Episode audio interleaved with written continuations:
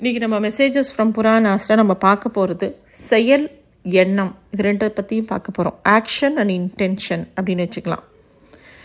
ஒரு சமயம் வசிஷ்டரோட ஆசிரமத்தில் காமதேனுவை காணும் அப்படின்னு ஒரு சிஷ்யன் ஓடி வந்து வசிஷ்டரை சொல்லி ரொம்ப வருத்தப்படுறான்.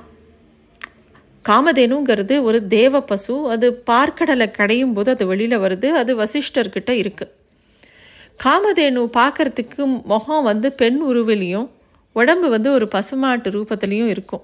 காமதேனு வந்து எது கேட்டாலும் கொடுக்கும். அப்படியே அவ ஒருத்தருக்கு வந்து சாப்பாடு வேணுமா கிடைக்கும். ஒருத்தருக்கு துணிமணி வேணுமா கிடைக்கும். ஒருத்தருக்கு நல்ல ஆரோக்கியமான உடம்பு வேணுமா கிடைக்கும். அது எது கேட்டாலும் எத்- எது பிரார்த்தனை பண்ணிட்டாலும் காமதேனு கொடுக்கும். அப்படிப்பட்ட காமதேனு வசிஷ்டரோட ஆசிரமத்தில் இருக்குது வசிஷ்டரோட ஆசிரமத்துக்கு நிறைய பேர் வருவாள் வரவா எல்லாருக்குமே இந்த காமதேனு கிட்டேருந்து ஏதாவது பரிசு கடிச்சுட்டே இருக்கும். அவாவா வேணுங்கிறத கேட்டு வாங்கிப்பாள் அப்படி வாங்கிக்கும் போது எல்லாருக்கும் இது நம்ம இருந்தால் நன்னா இருக்குமே அப்படிங்கிற ஒரு எண்ணம் வரதான் வந்தது. விஸ்வாமித்திரருக்கு கூட அந்த மாதிரி ஒரு எண்ணம் வந்தது. ஆக வசிஷ்டருக்கு தான் புரியாது. இது ஏன்னா அவர் அந்த காமதேனுவை தன்னோட சொந்த மகள் மாதிரி வளர்த்துன்னு வந்தார். அப்படி இருக்க எல்லாரும் எனக்கு வேணும் எனக்கு வேணும்னு கேட்கும்போது அவர் அதை யாருக்கிட்டையும் கொடுக்கறதுக்கு அவருக்கு விருப்பம் இல்லை. ஏன்னா அது என்ன பொருளா?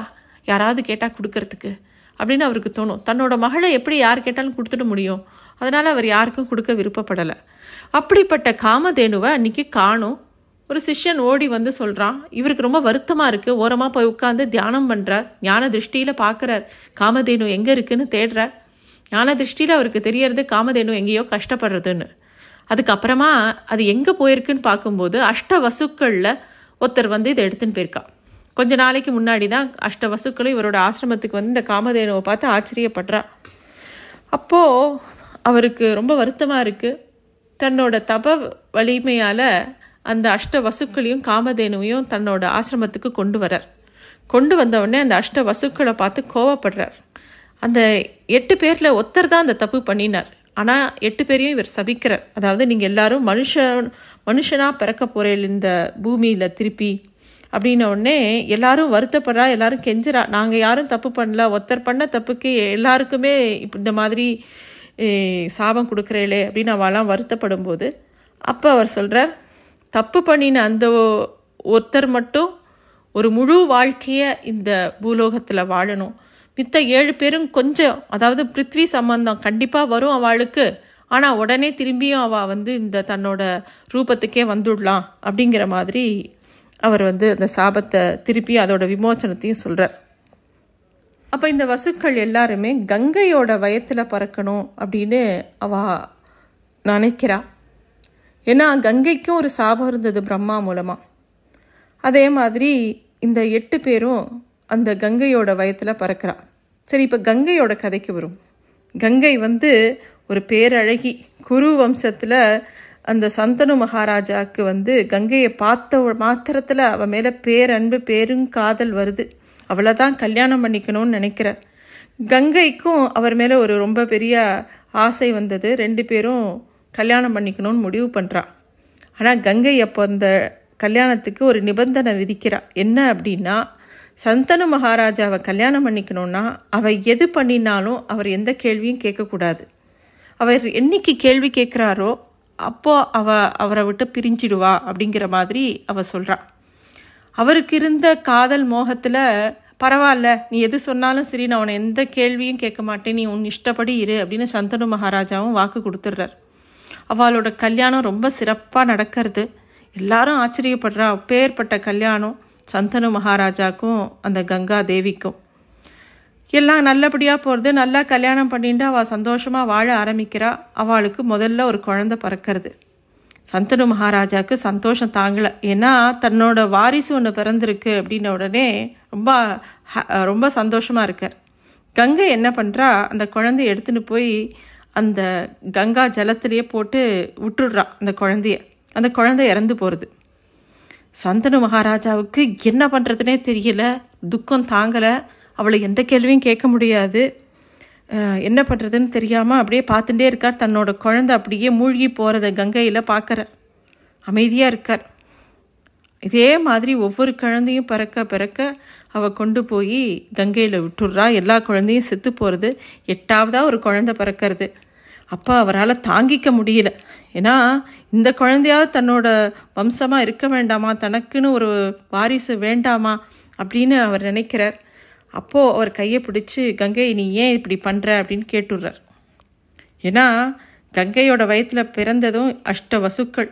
அதில் முதல் ஏழு பேரும் எப்படி வசிஷ்டர் சொன்னாரோ அதே மாதிரி ஒரு கொஞ்சம் பிருத்வி சம்பந்தம் வந்து உடனே அவள் வந்து திருப்பியும் அவளோட இடத்துக்கு போகிறதுக்காக அந்த ஜென்மா முடிஞ்சிடுறது.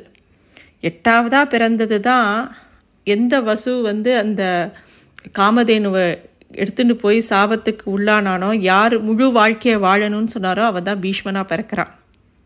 பீஷ்மருக்கு கங்கேயன் அப்படின்னு ஒரு பேர் உண்டு.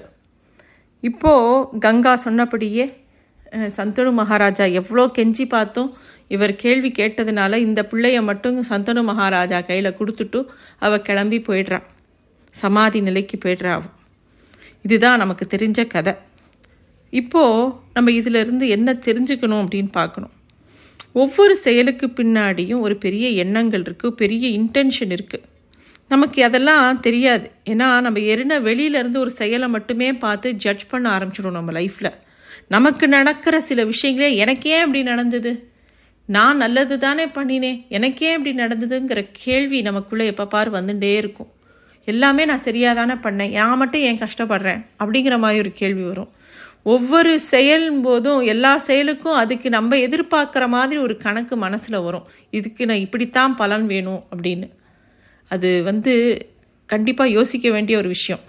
ஏன்னா ஒரு செயலுக்கு பின்னாடி இருக்கிற எண்ணங்கள் மூலமாக அந்த செயலோட அடர்த்தி வேறு மாதிரி இருக்கும்.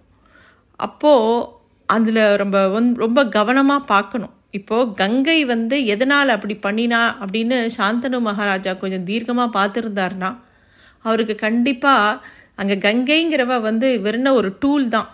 அவள் வந்து அந்த அஷ்ட வசுக்களுக்கு என்ன பண்ணணுமோ அதை பண்ணினான் அது அவளுக்கு தெரிஞ்சு பண்ணதா?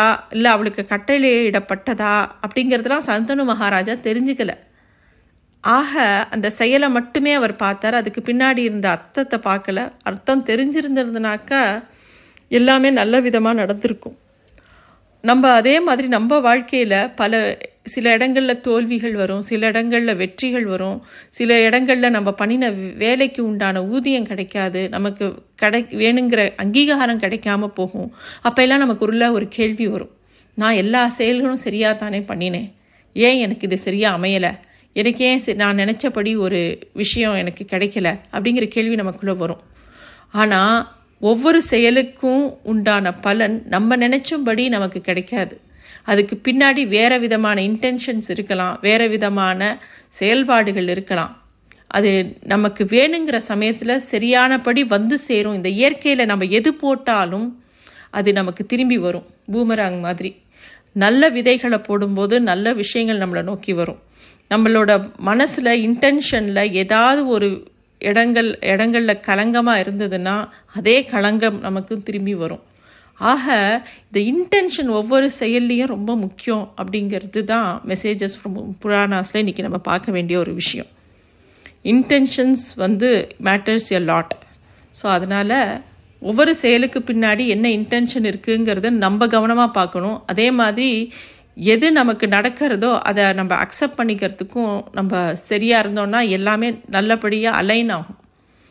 இதுதான் இன்றைக்கி மெசேஜஸ் புராணாஸில் நம்ம பார்க்க வேண்டிய விஷயம். நன்றி.